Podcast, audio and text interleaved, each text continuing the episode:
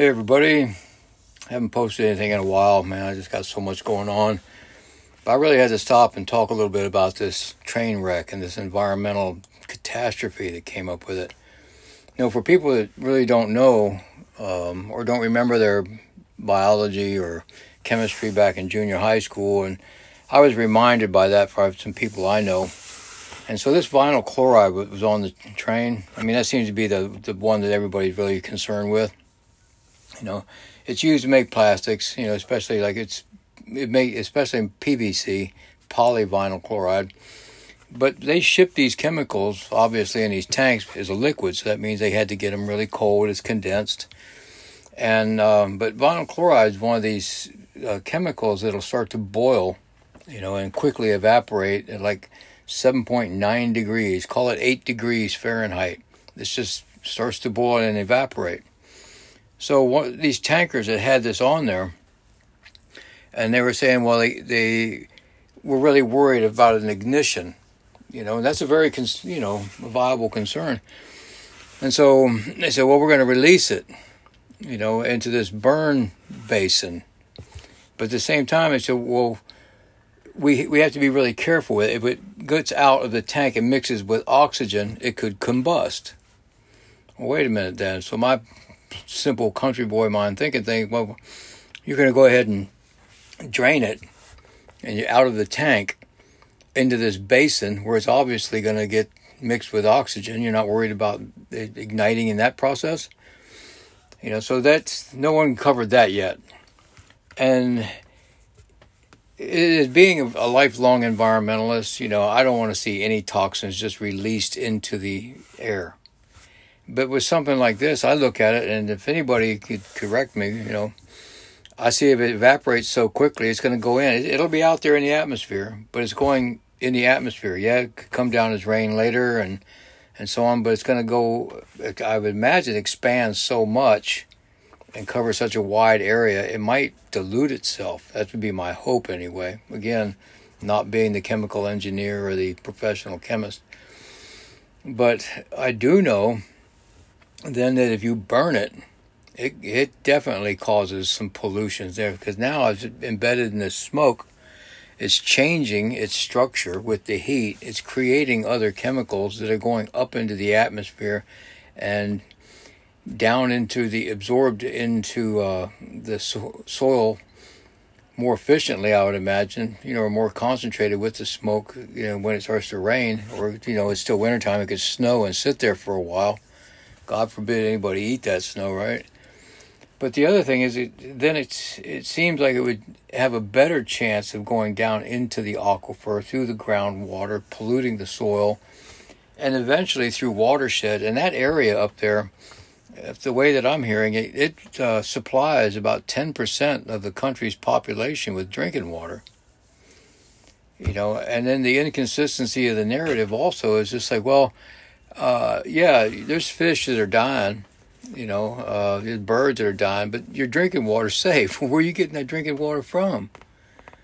You see what I'm saying? It's just like these inconsistencies in there, and I guess they're really thinking that Americans are so short sighted and attention span is so small that they're just not going to go past the immediate sentence that the narrative just blurted out.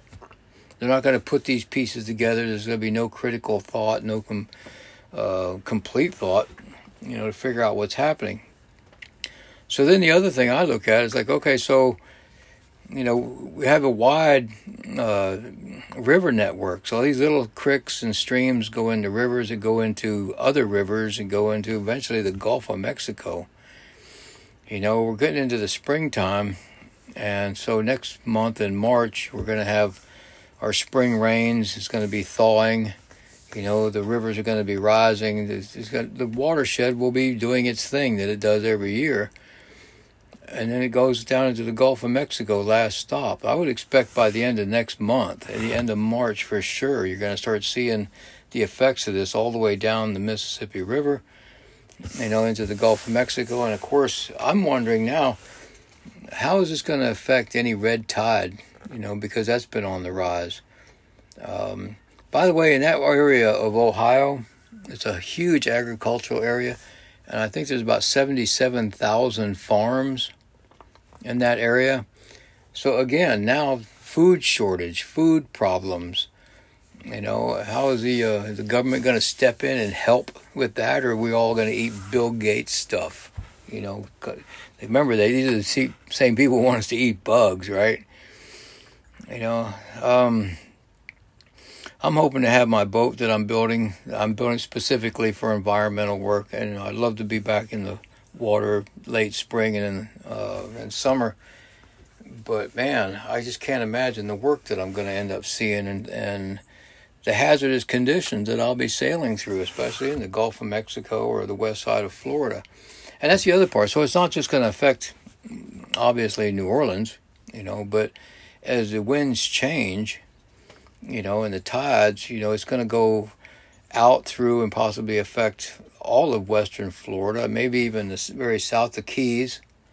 Um, started to affect all the Gulf states, you know, and then now the smoke, this uh, the winds change, of course, you know, well sporadically all through the the seasons, but the prevailing winds, you know, so that means if you're prevailing winds like here southeast, you know, so everybody to the northwest gets whatever happens here. So I'm real happy that I mean I'm in central Texas, north of Austin. So I really hope that they don't do the same thing to the uh, train wreck in uh, Houston. Otherwise, we have a problem up here then, and we're living off groundwater.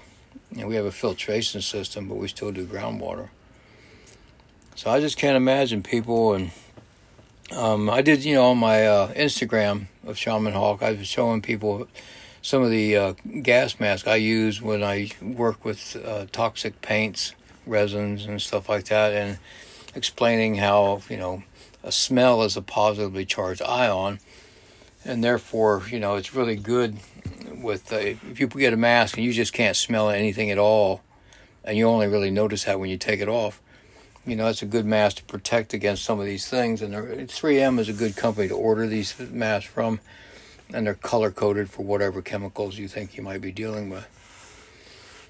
But people, uh, if you have any kind of a social media platform and you get any kind of information, it'd be really good for you to share it, you know, because the lamestream media is just not sharing much at all. You know, it doesn't really talk much about uh, what's really happening. It doesn't offer any kind of complete thought. You only really get that on the social media platforms from the everyday citizens. Oh, on a side note, that area up there, was mostly a, a strong conservative uh, stronghold. Most of those people voted for Trump. You know, it just seems that that's kind of a interesting coincidence that they wanted to go ahead and burn this chemical up that way. You know, and so far not the others. That's about all I got for today. I wish you all the very best, and I'll catch you guys later.